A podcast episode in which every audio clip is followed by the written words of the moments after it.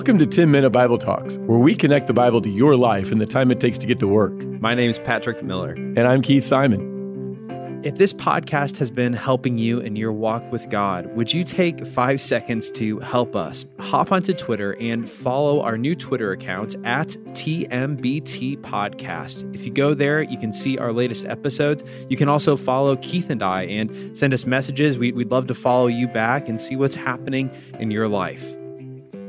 So, Patrick, Christina, and I just came back from a few days of a little getaway that we did with some friends. And it's kind of a friend of a friend of a friend kind of thing where a small group of couples has gone on a trip in the last couple years. And we picked the place in Arizona. I didn't pick it, but it wasn't so much chosen for what it was as much as it was just because it was great weather and that kind of thing. But it turns out that I spent the last few days at a wellness center. at a wow. wellness center. So that's like the church of the new age, right? Well, yeah, and that's what we're going to talk about today is wellness. But I got to describe this to you. Now, it's kind of a Really, I'm so excited right now to hear about this. it's kind of a really nice resort. I mean, it's beautiful. It's in the desert and the mountains and all this. And all that's normal. If you went on vacation somewhere, you'd be looking to go to a place like this. But there was a clairvoyant there, an astrologer. Oh, clairvoyant, that's the person who can speak to the dead. Is that right? I was trying to figure out the difference between the clairvoyant and the psychic. Oh, and I wasn't exactly sure that I understood the difference. And this isn't just like a this isn't a joke. No, some of the people there were really serious about it. Now there's like and a, an astrologer, a dreamologist. How so did you that? tell them about your Super Bowl dreams? I stayed away from the whole thing. I was so afraid I, I, was. Last gonna... night I dreamed I was going to the Super Bowl with my friends. what does it mean? Are you going to the Super Bowl, Patrick? No, I wish I was going to the Super Bowl. However, I had a very vivid dream that I was going to the Super Bowl with a friend. Wow, that must have been a letdown when you woke up. Well, no, we had terrible seats. I couldn't even see the game. So, oh, well, there you go. Anyways, okay, so, so astrologer, clairvoyant, psychic. Yeah, and so they had these massages where they would chant over you, flap their wings, bark like a dog. Now, okay, I just want to be really clear that none of us on this trip signed up for this. Be honest, you did it. We had no idea you, what we were getting. You got a massage. I didn't do it. And you told the masseuse, uh, start barking. No, I did not do any of that. But my eyes were open to this whole world of wellness on steroids. Now we see it play out in our life in a lot more common ways and just in our everyday life. But there's this group of people out there, this movement, maybe it affects everybody to some extent, in which people are told that we need to take care of ourselves. So a wellness center is kind of an extreme example to start with. Very extreme. I actually don't know many people who are looking to go to wellness centers as a part of their quote unquote self care. I haven't talked to anyone who's doing something like that. Here's the best thing that came out of it for me, really the only thing that came out as far as the wellness deal is that I've stopped drinking monsters and now I'm drinking water. Wow. I wonder how long that'll last. I want everybody who's listening to know there is a box of monsters sitting on the floor at Keith's, a very large box of monsters. I haven't he opened hasn't it. opened it. No. To his credit, he hasn't opened it, but he also hasn't gotten rid of it. And it's been there for a while. so I'm playing with fire, temptation. But I'm drinking water today. You're like, you're like the person who kicks a cigarette habit but leaves the box.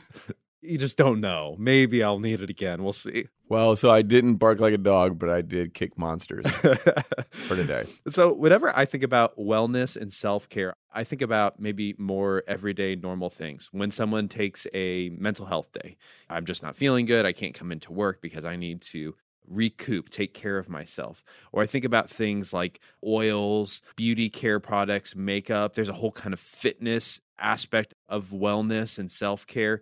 And it's something that has really grown in the last five years. In fact, there's a number of studies that have pointed out, I think it was back in 2015, there was something like maybe 15 wellness apps.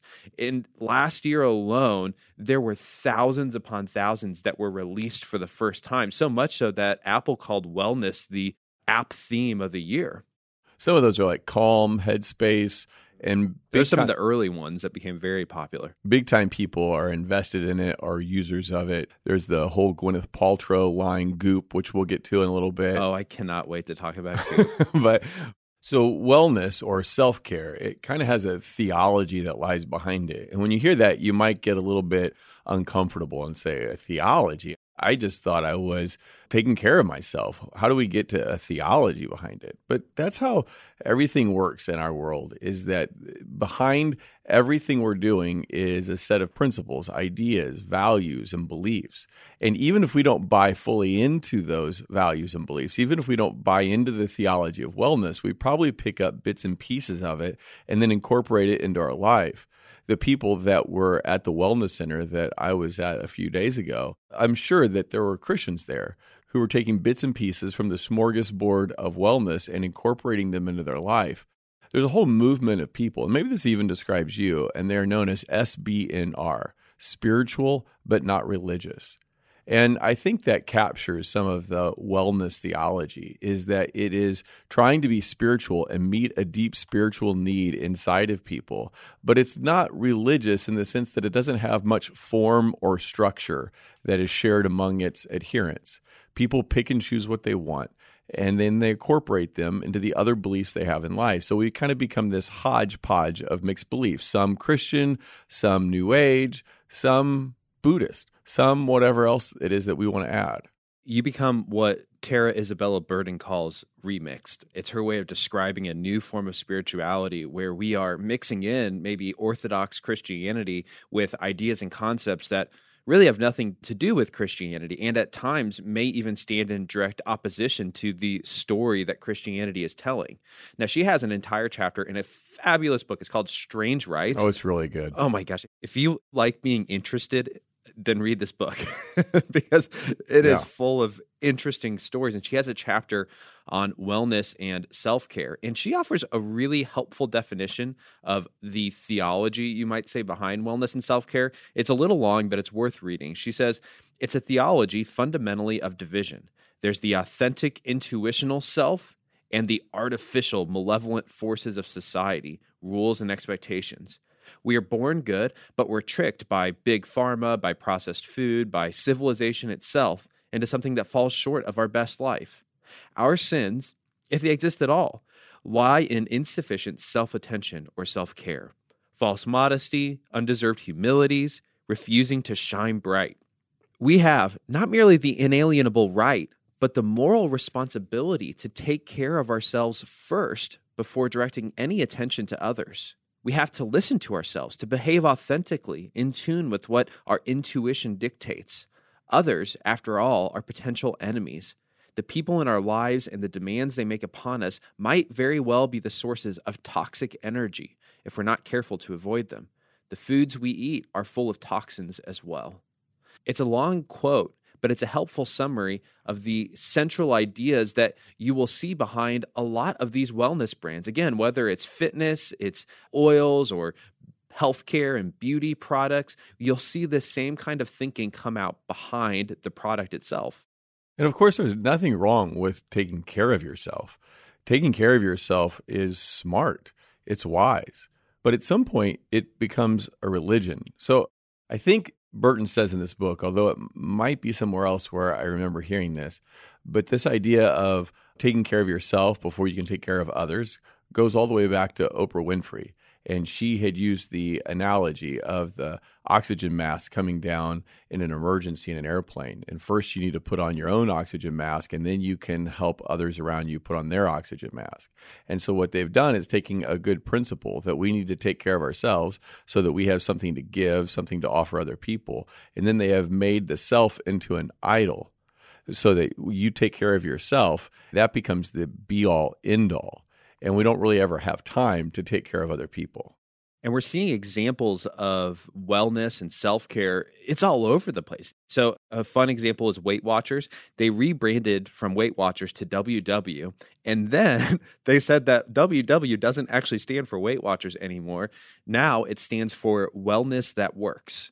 Weight Watchers has somehow tuned into the fact that something as artificial as weight loss could be anti self, and they want to be for the self. They want to be for wellness that works. In fact, they've paired up on their Wellness That Works app with Headspace, which is a meditation app. Another example, and this is actually what first began to clue me into some of this stuff. My wife has the Peloton app. We don't actually have a Peloton device in our house, but you can oh, get wow. this I was expecting you on a Peloton bike. I had it in my head. no, I'm sorry. So she's got the app, it's on your phone, and it will take you through workouts. And so she likes doing their treadmill workouts because it makes you go fast and you have slow. a treadmill at home. We do have a treadmill at home. And so she was doing this treadmill workout on her Peloton, and she stops in the middle of it because it becomes this sermon. I mean, this bizarro sermon where the Peloton instructor is saying, I want you to divide up everybody in your life into people who give you energy and people who give you toxic energy.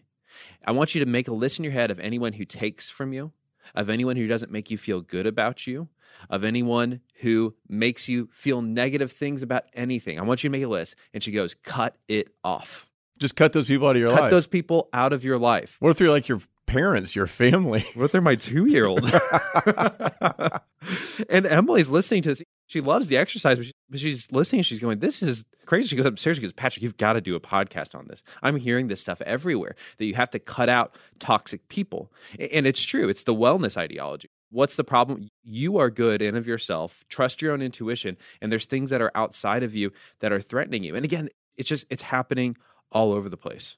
I really like the way you said that because the sin in wellness theology is what exactly? It's the toxins, it's the bad food, it's the big pharma. It's not trusting yourself. Not trusting yourself. Whereas in Christianity, sin is defined as rebellion against God, and it is something that we all struggle with. But in the wellness theology, it is that we are good people who need to get rid of the bad circumstances around us that bring out the bad in us or cause us to be bad. Completely different than the conception of sin of a biblical worldview.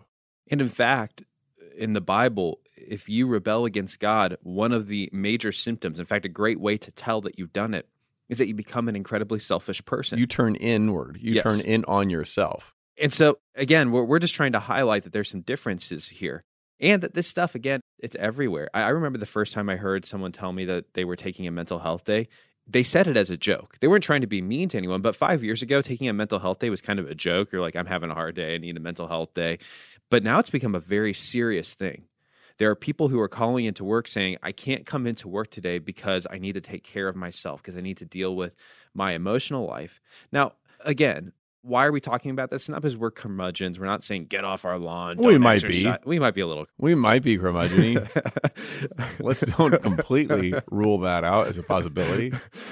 well, I would make you get off my lawn. So maybe we are curmudgeons, but I think there's something deeper. If your mom died, you might actually need a mental health day. It's called grief. It's part of a normal process in life.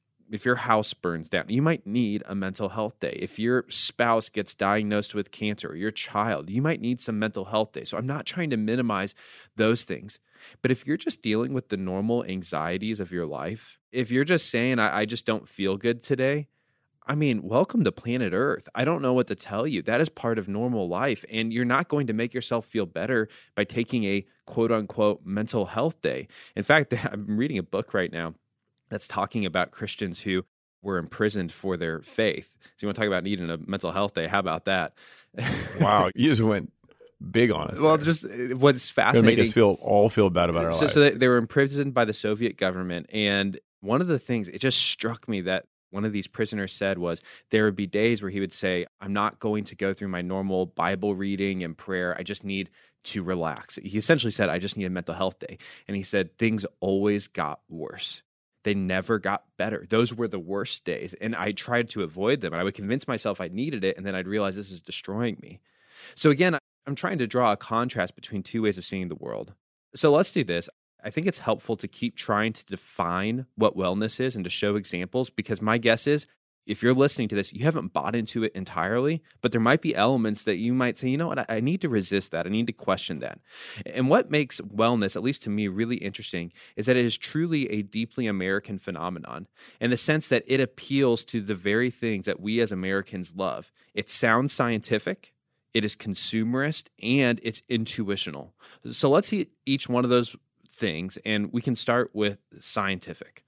So, wellness thinking can be traced all the way back into the mid 1800s, maybe even earlier than that.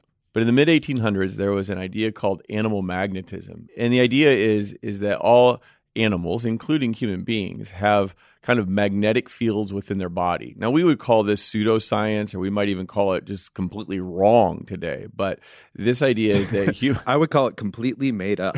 well, but but it was housed inside Yes. the scientific community, and at least where they were, the way I understand it, they believed it was true. It wasn't as if they were trying to make something up. They have scientific diagrams that are showing animals and where magnetic waves are coming from. And the people who were practitioners of this often called themselves doctors. And again, if you read the books, it would sound very scientific. I mean, back then, magnetic waves were a brand new thing. People didn't know that they existed. So this is the pinnacle of science. Well, which kind of is a good little reminder here that science grows and develops, and that just because something is a scientific theory of a particular day doesn't mean 100 years from now people will still agree with it. So we might just want to remember that science has developed over the years and it's still developing. And this is the movement that eventually grows into Christian science, which a lot of people don't even know what Christian science is. It's essentially the notion that if you think positive thoughts, you will magnetize positivity to yourself. And if you think negative thoughts, you'll magnetize negativity to yourself. This is why Christian scientists won't go to doctors because they believe that they can heal themselves through their thinking. Now, today we hear about that. And when we hear about parents doing that to children, we might even call it abuse because we realize it's entirely made up. But what we don't realize, it's called Christian science because back when it started, it sounded scientific. And the whole idea that you attract positive or negative energy to you depending on how you're thinking about your life. It sounds like a book called The Secret, which came out years ago and was That's a big Oprah Winfrey thing. Too. I was going to say Oprah publicized it quite a bit, but if you listen to the way that someone like Oprah talks, she will draw upon a lot of this power of positive thinking. So let's look at some modern examples of how wellness and self care have begun taking on this scientific language. And we're going to admittedly pick some extreme examples to make a point. They're the most fun. they're just because they're super fun. But I want to say this when you start buying into a beauty product, a skincare product, a set of oils, or even a mental health regimen, and it claims to be based on science, I think you should press pause. Why? Well, let's talk about Gwyneth Paltrow. Gwyneth Paltrow from Shakespeare in Love, actress, right? I know her as Chris Martin's ex wife. Chris Martin's, well, they decoupled. They decoupled. Decoupled wife. Is that a new phrase for divorce? You know, she came up with that, right? Oh, yeah. I forgot about that. That they were going to have a conscious decoupling. yes. So anyway, she formed a business called Goop. Perhaps you've heard of it. If you go to it, what you'll find is it's one of these She ass- should have fired the person who she hired to market this stuff. Goop? fired. She should No, it's genius. You're bonus right. them. Are right, you kidding She's me? killing it right now. Let's she go. is killing it. So if you go to the website, you'll see that it is an aspirational brand. But if you dig down a little bit deeper, you find some of the craziest products. And you have to ask yourself, what are they selling here? And it's trying to sound, like Patrick said, trying to sound scientific, but it's not scientific at all. I can read you an example of a product on there on Goop. For $27, you can get, I'm just quoting from the website right now, a sonically tuned water with rosewater, grain alcohol, sea salt, colloidal, I don't even know how to say this stuff, colloidal silver, therapeutic grade oils of rosemary, juniper, lavender, a unique complex blend of gem elixirs, including but not limited to black tor- tourmaline, lapis lazuli. You're doing a great job reading this. ruby, labradite, bloodstone, aqua aura, black onyx, garnet pyrite, and numite. Reiki sound waves, moonlight, love, Reiki charged crystals. I shouldn't laugh out loud. People get angry at us and we laugh when we read quotes that are ridiculous. But you should stop getting angry. You should laugh at things that are funny. Yeah, so that's an example you can buy off the website, and that's going to fix whatever problems you have. She also has Moon Juice, 2.2 ounce. Oh, that's a different person. Oh, it is? Yeah, that's a different one. But it's still Oh, worth is that reading. Jessica Alba? Yeah, that's well. This is I, her, her last name is. I should have written it on here. It's a juicing lady, one of the first juicers out there, actually. Moon Juice, 2.2 ounce smoothies for $55. And here's what it does according to That's not even. That's like a shot and a half. some good bourbon. it lights up your brain and increases mental flow, toning the brain waves that connect to creativity. And so the owner of this, who we can't seem to remember her I should have written down her name. It's a weird name. Begins with it, ends with a B, and anyways, keep going. she became famous by publishing food diaries that were short on actual food, but really heavy on bizarre ingredients. And so it might not surprise you that when Condé Nast, the big publishing house wanted to do an article on Goop. And who wouldn't want that? Your Goop, and you're going to have well known magazines writing about you. It's going to promote your products. I mean, of course, you want that. But Goop refused to participate with Conde Nast in the piece because Conde Nast wanted to scientifically verify the claims that they make on their website. And they're like, oh, no, you can't do that because they know they're making it up. All they wanted to do is fact check the scientific claims. That's all they wanted. Just let us fact check your scientific claims. And Gwyneth Paltrow says, we're out. Yeah, because they know they're making it up. So, what are they really selling? They're not really selling something that does what they claim. They're selling something to you as a person who says, I want to buy these products. I want to be known as the kind of person who takes care of themselves, or I'm just so lost, I don't know what to do. And so I'm looking to moon juice or some sort of product to help fix my soul. Why won't they let them check their scientific claims? So, another example from Gwyneth Paltrow's website, she has a blog on there. And again, what we're trying to show here is, and in this particular example, the connection between pseudoscientific sounding thoughts about what you eat, consume, put on your body, and your own mental health and healthcare. So check this out. It's a little bit crazy, but I'll read along. After seeing thousands of patients, so this is a person who's claiming to be a doctor. After seeing thousands of patients over my career and going through cancer myself, I can tell you that unresolved emotional pain and unexpressed desires are the core of what I call dis-ease. So they're playing on the word disease, or a body mind that's not at ease. Women who live only to serve and nourish the lives of others develop subconscious resentment because no nourishment is coming back to them. So you, you hear the self care element there? You're taking so much time caring for others, but not caring for yourself that you're causing dis ease inside of yourself. And he goes on, he says, Is it just a coincidence that these women often develop cancer in the most nourishing organ of the female body, the breast? yep. breast cancer is caused by caring for other people. You heard it here first. Well, second. second. now, again, we're laughing because it's so obviously ridiculous. And yet I hear people say this kind of thing where they seem to think that their physical and mental health is being negatively affected by caring for others. Now, again, eh, you should set up healthy boundaries in your life. That's not what we're talking about. Uh, but being a self sacrificial person, no matter how much scientific language you put around it, that is not going to give you breast cancer.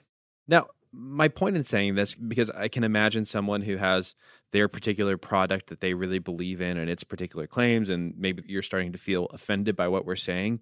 My point isn't that everything in the wellness world is entirely made up you'd probably need a PhD to tease out what's true from what's false. It's, it's, a mix of things. What we're trying to say here is that the scientific language used by these brands, it's part of a new religion. And the reason why they speak in the scientific register, why they use that kind of language is because in America, science is the language of truth. And so if they're going to give you true claims about your body, about your soul, about what it means to be human, they have to couch it in scientific sounding language.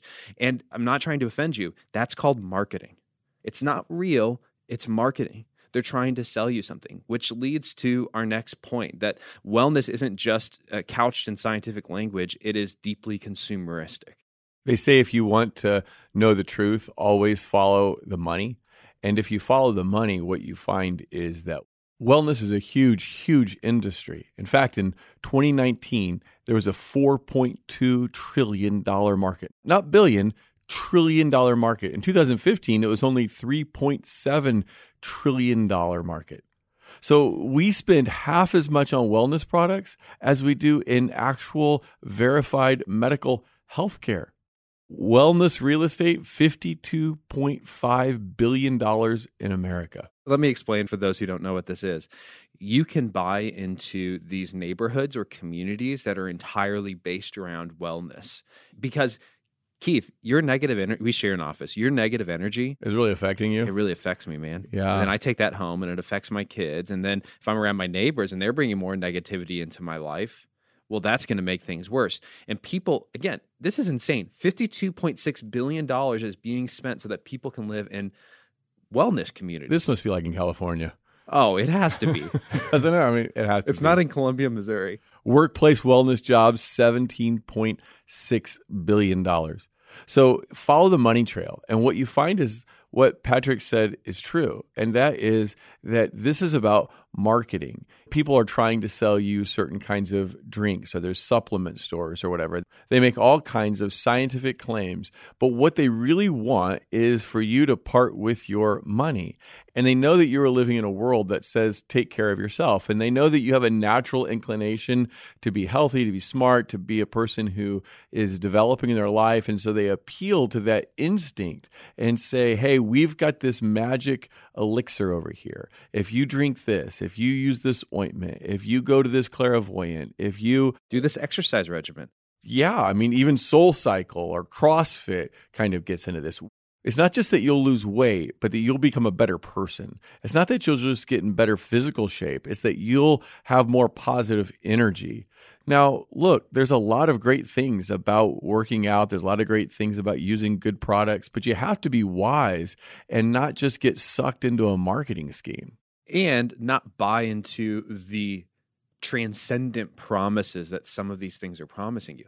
Yeah, really, that's the big thing because I don't really care if you waste your money. What do I care? Waste your money, do whatever. we all spend on money on all kinds of things. Some of them wiser, some of them unwiser.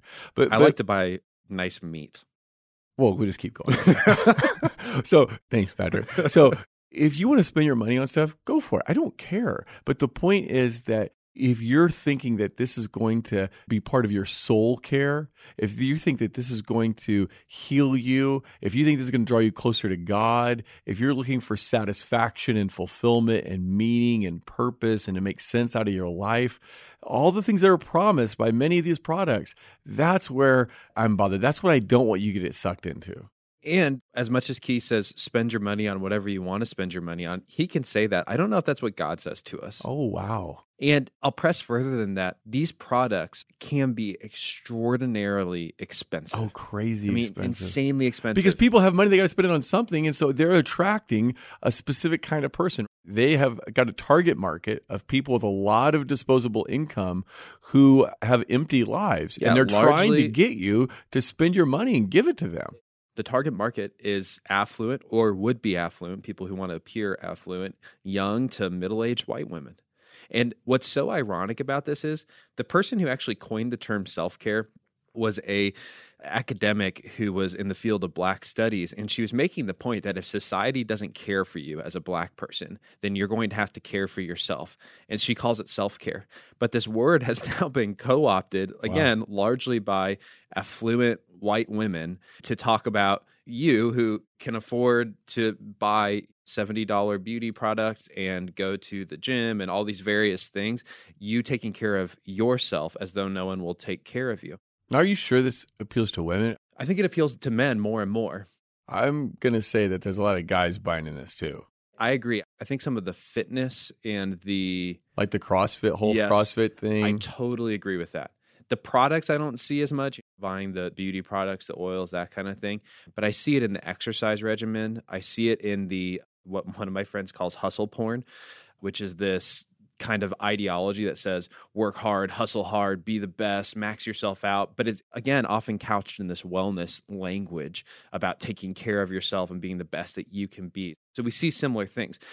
Broader point here. Wellness is deeply consumeristic you have to have a certain income level to buy in. Why that's so appealing, I think, is that you can kind of curate a bespoke wellness regimen for yourself, for me. In fact, there's this bizarre advertisement. It's totally grammatically incorrect, but this is what it said. It said self care, you can confidently say, is my. Is my? Is my. I don't know.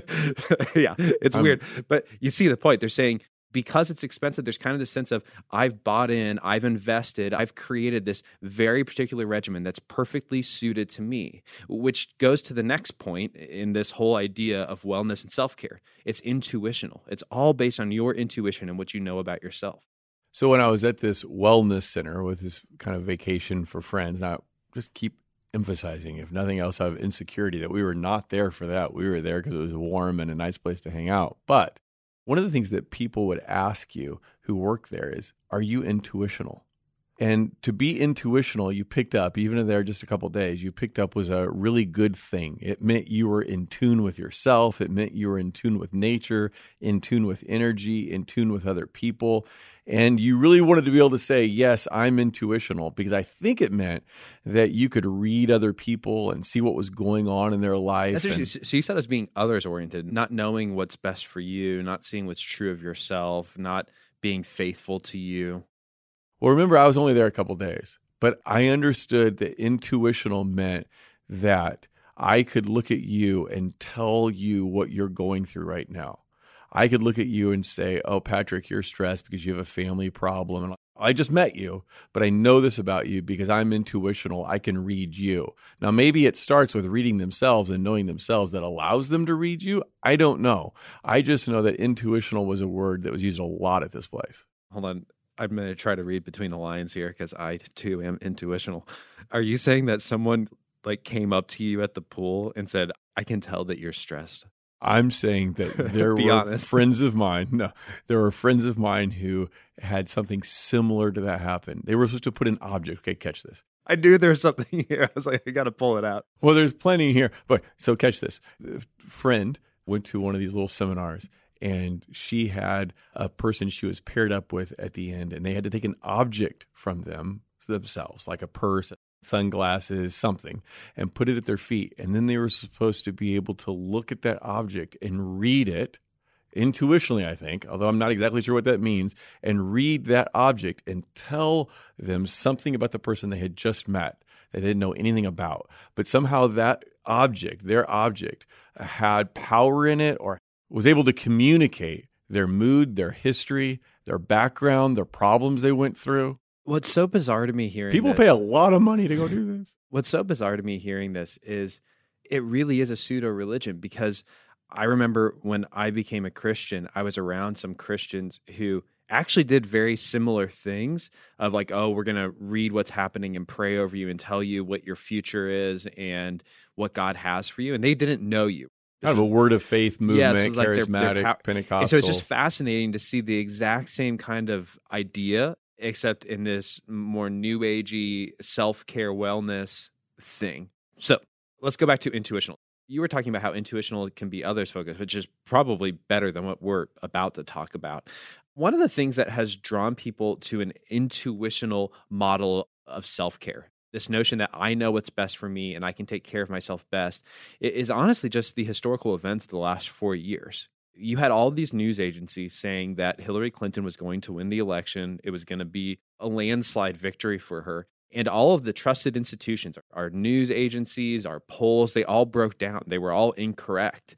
And this led a lot of people to begin to mistrust institutions. I mean, they already mistrusted religious institutions like the church, but now they're mistrusting the media and other places. In fact, I find this really interesting. On Headspace, they've got an SOS button. It's basically when you're having a mental breakdown, you press this button and it offers you help.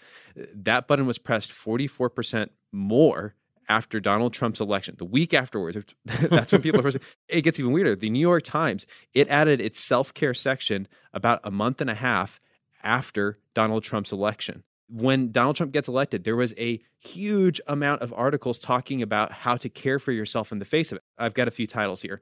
The rise of Donald Trump demands we embrace a harder kind of self care. You see the logic. The world's breaking down around us. We can't trust what's happening. And so the only person who can take care of you is you. You've got to do a harder kind of self care. How about this one? A self care guide to TV to watch to forget about Donald Trump's rise. You need to go watch some TV and take care of yourself because there's a new president. And if you don't do it, you're not going to be okay. Yeah, so there's a lack of trust in these institutions. You already mentioned the church, government, media.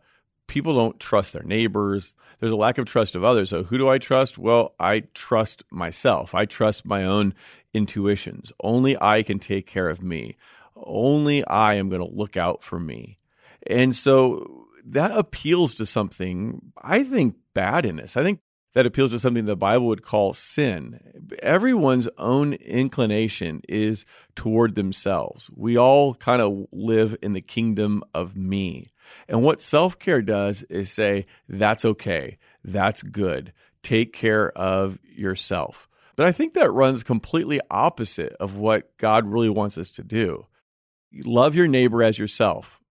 When Jesus is to love your neighbor as yourself, he knows and takes as a starting point that we all love ourselves. The point isn't to do that first and foremost. The point is to love others with the same kind of intensity, with the same kind of sacrificial love, with the same kind of care that you already love yourself. So the Bible takes us from being inward focused and turns us outward. And what self care does is it says it's good to be inward focused. Take care of yourself. Okay, let's play a fun game here. I'm going to read you two quotes, Keith. And I want you to guess which one is Jesus and which one is Headspace, the meditation app. Oh, this is going to look really bad. We're going to have to edit this oh, out. It's not going to look bad because it's, it's so obvious. Okay, here we go. You ready? All right. If anyone would come after me, let him deny himself and take up his cross and follow me. For whoever would save his life will lose it, but whoever loses his life for my sake will find it. For what will it profit a man if he gains the whole world and forfeits his soul? Or what shall a man give in return for his soul? Okay, I think I got that one. That one I'm pretty familiar with. That's Jesus. Okay, that's Jesus. If you want to find your life, lose it. If you want to follow me, take up a cross, which is a capital punishment instrument. That's what a cross is. Death to self. Death to self. Die to self, live to God. Yep. Okay, here's a different one. People mistakenly assume that a meditation rooted in compassion begins with a deliberate focus on other people. Not so. We must first cultivate a sense of loving kindness towards ourselves, with the intention of being kinder and more forgiving toward others. For many people, it can feel strange and perhaps even indulgent to spend a meditation directing kindness inward. But the more we notice how it feels to take time out for ourselves, and the more we enjoy how good that feels, the more easily we are able to share it outward. Compassion for others begins with self compassion. Oh wow! I feel like I need some mood music in the background. Matthew, our editor, could you add some mood music on there? Something kind of zen well, and well, calming. While Patrick reads that, that'd be awesome. There's actually some devotional. I shouldn't say this, but there are some devotional podcasts out there where that's what it is. It's like this Zen music and this guy with a fluffy voice talking over the top of it. Obviously, if you're listening to this, that's not your style. so, what do you think is good about this, Patrick? In other words, Jesus says, love your neighbor as yourself. So there is a sense in which people have said we do need to love ourselves, that we can't love others if we don't love ourselves. Do you buy any of that? Do you think it's all bunk? Or do you think there's a bit of truth in that? I do not think that God calls us to self hatred. I don't think he calls us to live lives deeply motivated by shame. But when you read what Headspace just wrote, it's not talking about not hating yourself. It's talking about making a daily habit for 10, 20 minutes, directing love towards yourself every single day. And I think that kind of self obsession, that kind of self focus, this notion that I need to take care of me before I can take care of anyone else is, I just don't know how you square that with take up a cross and die. If you want to find your life, lose your life. The Bible seems to say that we need to spend a lot less time focusing on ourselves, not spend more time doing it. That loving our neighbor as ourselves is probably only possible if we spend less time thinking about ourselves. And of course, the ironic thing, or maybe you'd say it's the paradoxical thing, or maybe Jesus would just say, Yeah, this is how I created you is that when we serve others, when we think of others, when we put others' needs above our own needs, that's when we end up finding our life. When we lose our life, we find it. It's where we find joy. Jesus says it's more blessed to give than receive. So we find joy, we find blessing, we find our life, we find meaning, we find purpose when we think outside of ourselves, when we serve God, when we serve other people. When we are third, it turns out that we're the happiest. So if it's God, others, myself, self care would say, no, you've got that all backwards. You need to put yourself first. But what they really promise of joy and peace and release from anxiety, that will never come by putting yourself first. It turns out all their promises come only when you don't put yourself first, but when you put yourself behind God and others. If there was ever anyone who could justifiably focus prayers of loving kindness towards himself, I think it would have been Jesus. Yeah. Because he's God. And yet, Jesus' prayer life seems to be focused towards his heavenly father, worshiping God and focused towards others, praying for his disciples, praying for others around him. There's another quote from, again, Gwen Paltrow's website. It says, Giving to yourself first is one of the greatest gifts you could ever give to those you love. I think Jesus would change one preposition and it makes all the difference. Giving of yourself first is one of the greatest gifts you could give to those you love. And I know Jesus would say that because that's what he did for us. He didn't say, I'm going to give to myself first. The Bible's clear. He set down self interest. He set it all aside so that he could die in our place for us. And that was the greatest gift he could ever give to us. I love that. So instead of giving to yourself, give of yourself. That's exactly what Paul says Jesus did in Philippians 2. He laid aside all of his rights. He did not consider equality with God something to be grasped, but set it aside so that he could come and die for us. One of the ways this manifests itself in Christian circles, and here I might step on a few people's toes, and I kind of apologize, not really, but kind of, are certain authors, speakers who baptize self care in Christian language. And so one of the people I'm thinking of is Rachel Hollis. And Rachel Hollis had the couple books, Girl, Wash Your Face, Girl, Stop Apologizing. And a couple years ago, I started I following the advice of the second book. I don't apologize to anyone anymore. Sounds like Donald Trump, doesn't he? He never asked for forgiveness. I heard he read Girl, Stop Apologizing and it changed his life. wow. So Rachel Hollis has these really popular books. She runs these conferences, or at least did pre pandemic. She has a bajillion social media followers. I read her books because a lot of people around me, a lot of the friends that my wife and I have, were reading them. And I just thought, I don't know, let's get into it and see. And when I stopped reading it, I was very impressed with Rachel Hollis and absolutely, utterly exhausted myself. I mean, she's a very accomplished person. These are just a few of the things that she says in her books that she's. Are we about to get her CV? Well, she's overcome her dysfunctional family she grew up in, which included abuse and eating disorder and her brother's suicide. She's a biological mom of children, adopted mom of more children, foster mom of children. She has a fantastic marriage. She evidently has great sex, or at least she says she does. She boxes, not boxes like collects boxes you might move in, but she boxes, think gloves like Mike Tyson. She eats healthy. She's lost and kept off a bunch of weight. She runs marathons in her free time. She hydrates properly, drinking half her body weight in water every day, no exceptions. She sleeps eight hours, but still wakes up at five o'clock in the morning to do her routine. She has a bajillion social media followers. She journals her daily goals. She practices gratitude by writing down specific things she's thankful for. She's involved in church and volunteering. She started her own business on a high school education. She now runs a multi million dollar company, again, all on a high school education. She's written books and ended up on the New York Times bestseller list. She owns her own business. She has weekly date nights with her husband. Well, more on that later. She owns a vacation house in Hawaii. She overcame the abuse of alcohol. She overcame being a people pleaser. I mean, when I got done reading this stuff about Rachel Hollis, I was under the pile. I thought, she's impressive. I suck in my life, I didn't feel better about myself. I felt worse about myself. But really, what it did is it put me under the pile. And I think all these people who are reading her books walk away thinking, I could never be like her.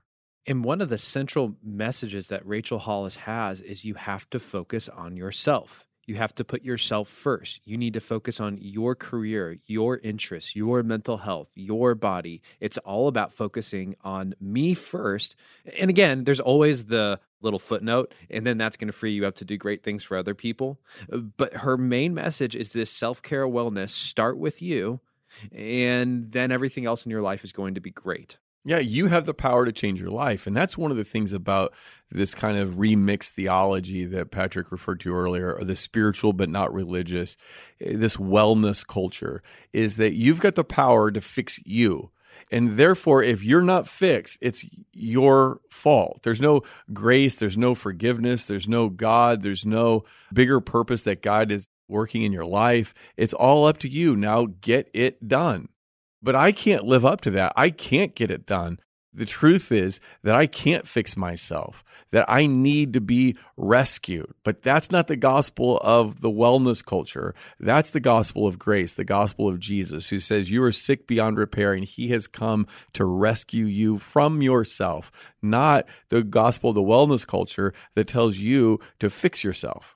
And the fruit always shows the tree if you look at what's happened in Rachel Hollis's life since she published these two books, apparently the sex wasn't good enough, the date nights weren't fun enough because she ends up getting a divorce. And I'm not trying to make fun of her, but if you read her description of why she did it, it all goes back to caring for herself.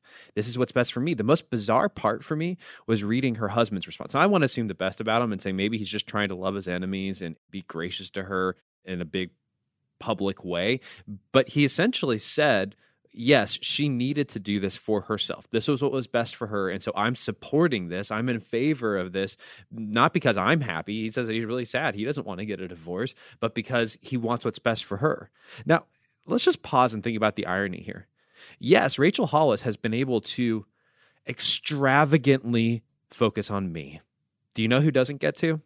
Every other person around her and that's going to be the cost of self care in anybody's life. If you want to make your life about you, you are free to do it. But I promise you, your spouse, your children, your friends, they'll know what you're doing. And it's not going to be healthy or good for them. So we're not saying that everybody who practices the gospel of wellness or who is into self-care ends up getting divorced. And we're sure not saying that everybody who claims to follow Christ is going to end up with a great marriage. Instead what we're trying to do is say listen in to how they are describing their choices, how they make their choices and what the outcome of those choices are.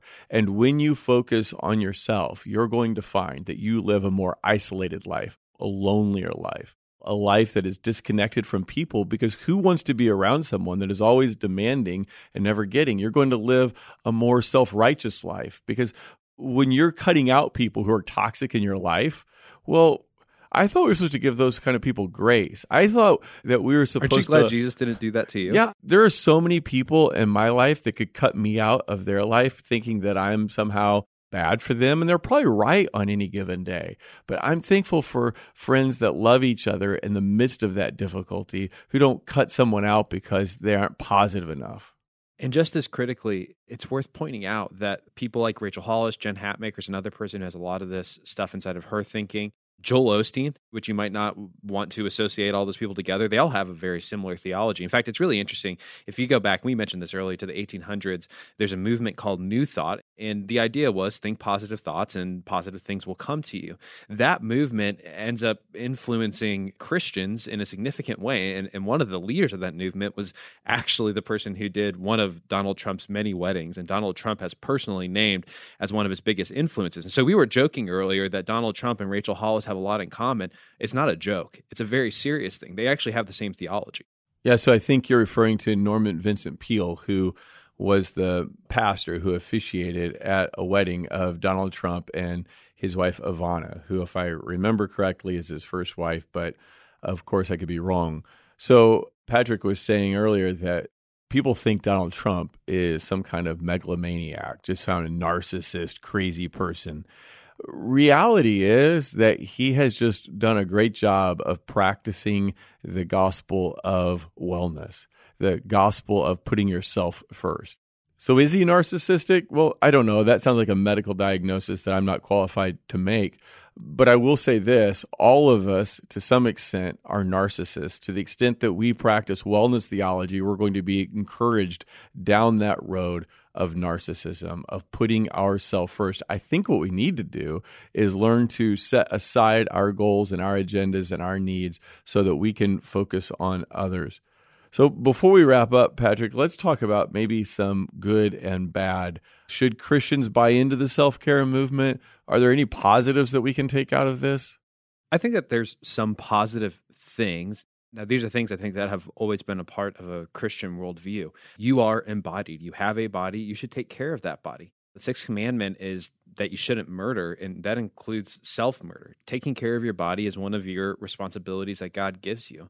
I also think that people pleasing is a sin. And so sometimes when people talk about boundaries and self care, what they're really talking about is people pleasing. They're saying, hey, you've got a, we've mentioned this before, you got a mother in law who every time she's with your kids, she won't follow the rules that you've set out or says bad things about you and undermines your parenting. Well, it's not self care to set healthy boundaries with that mother in law. It's just wisdom in that particular situation. So it can feel like a fuzzy line between self-care and selfishness.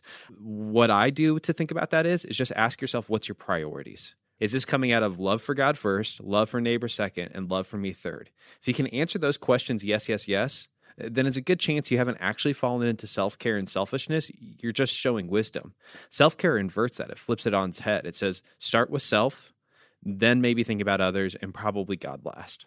So, here are some questions that might help you know if you have gone too far down the road of wellness theology.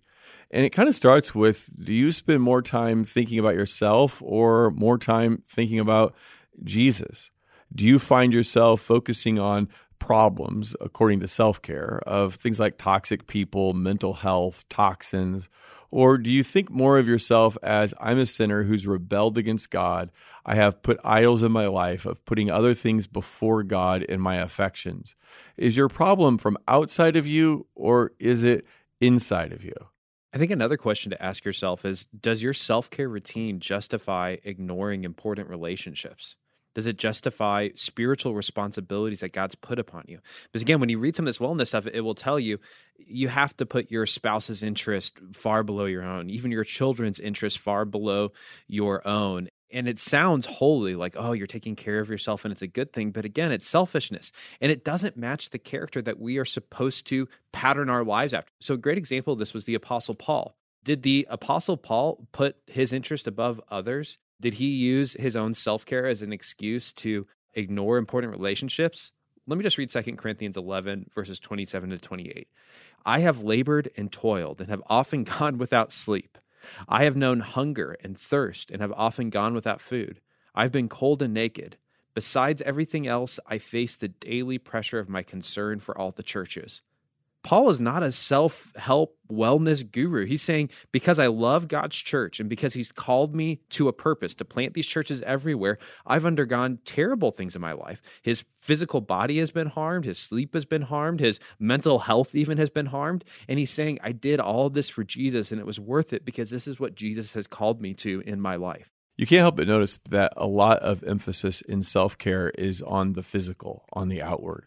Now, there's a lot of talk about your inward issues as well, your emotional issues, your psychic issues. Yeah, I get that. But it always comes back to your appearance in some way or another. Staying younger, staying more youthful. You just see it everywhere. I want to read a verse to you because I think what this verse shows is that we've got it exactly backwards. When we put our emphasis on the outward and not the inward, we have it exactly wrong according to the Bible. So Paul says this in 2 Corinthians 4:16, "Therefore we do not lose heart, though outwardly we are wasting away, yet inwardly we are being renewed day by day." And I think one of the things that we fall into the trap of is turning that on its head. So we would say it perhaps like this though, outwardly we are being renewed, outwardly we are trying to get younger, outwardly we look better than we ever have, yet inwardly we are wasting away. Our souls are wasting away because we're not feeding on the truth, feeding on Jesus, feeding on his word, prayer, community with other friends, small group Bible studies that we're a part of. Why? Because we emphasize the outward over the inner. And of course, you don't want to separate those. It's just that the priority for Paul was the inward is what needed to be renewed, not his appearance. So let me give one practical example, actually, two. And I'm probably going to offend people, but Oh, you, you made it sure this far are. in the podcast. It's too late. Nobody's even listening. Yeah. Do you put your spiritual health or your physical health first? That's part of what we're asking here. And what this used to mean is I know a lot of parents who wouldn't take their kids to church because they were afraid that their kid would catch a cold. And I always kind of thought to myself, well, it stinks when your kid won't sleep because they've got a cold. Believe me, I've been there. But on the scale of things, what is a greater threat to your child's eternal existence? Getting a cold or never going to church because mom and dad are afraid of you getting a cold? I've seen that now happen in large scale with COVID. I'm not talking about people who are high risk. We're not trying to say COVID isn't real, that we don't believe in it. But there are a lot of people who are not high risk, who are not coming to church, haven't been to church in a year now. And the reason why is because they're afraid of COVID. And while they wouldn't say this, I think what we've begun to say is my physical health has priority over my spiritual health. And I just don't think that's a good place for a Christian to be. You might not even think of yourself as a wellness person. You might not even think that you bought into this stuff, but you're going to see it start cropping up in ways that you never expected. When it comes to the COVID thing, there's, there's a lot of ways to participate in church online. We have lots of opportunities here at the crossing, and, and all of those are good. So it's not a matter of whether you're showing up online or showing up in person, it's the thinking behind it. But the thing that kind of puzzles me more than anything else is people who will go out to dinner but won't go to church people who will go to the grocery store but not go to church. So that church somehow is down on the bottom list. All these other things are deemed essential, but going to church, hmm, that's an extra. So again, the point isn't whether you go to church in person or online or exactly how you're handling COVID. Everybody's in a different situation, so everybody needs to make different choices. The issue is What's the reasoning that led you to make the choices that you made? is it biblical reasoning? Is it sound Jesus honoring reasoning? Or have you prioritized things above Jesus in your life, including your own wellness? One last thought on wellness. We've talked about how wellness and self care is intuitional. Part of the notion is you can't really trust others. You can only trust yourself to know yourself, and you're going to know what's best to take care of yourself. So go out and collect your own little bespoke wellness program that fits you personally. And again, that kind of thinking that you know what's best for yourself and that you should trust yourself, that is a deeply American modern way of thinking, but it has absolutely nothing to do with the Bible. Uh, let me read you two Proverbs. Proverbs 28 26. He who trusts his own heart is a fool. Proverbs 3 5. Trust in the Lord with all your heart and do not lean on your own understanding. Those are hard verses for us to accept today. Here's how I say it to myself Self, Patrick, don't believe everything you think. It's a pretty good way for me to live because I think a lot of really stupid, foolish things that if I believe them and think that they're true are going to lead me astray. I can't trust myself. You cannot trust yourself. Your intuition is the worst compass or one of the worst compasses that you could ever find to guide you to truth. Before we go, I want to let you know that we will link to an article in the show notes that our friend Anna Lynn wrote on the Rachel Hollis books. I think if you're a Rachel Hollis fan or if you have a friend who is a fan, you'd benefit from reading her article. Thanks for listening. If you've enjoyed this content, please subscribe and give us a rating. That helps others find this podcast more easily. Also, ask yourself who you could share this podcast with. Texting an episode to a friend or family member is a great way to help them grow spiritually. If you want to go deeper, check out our show notes for book recommendations.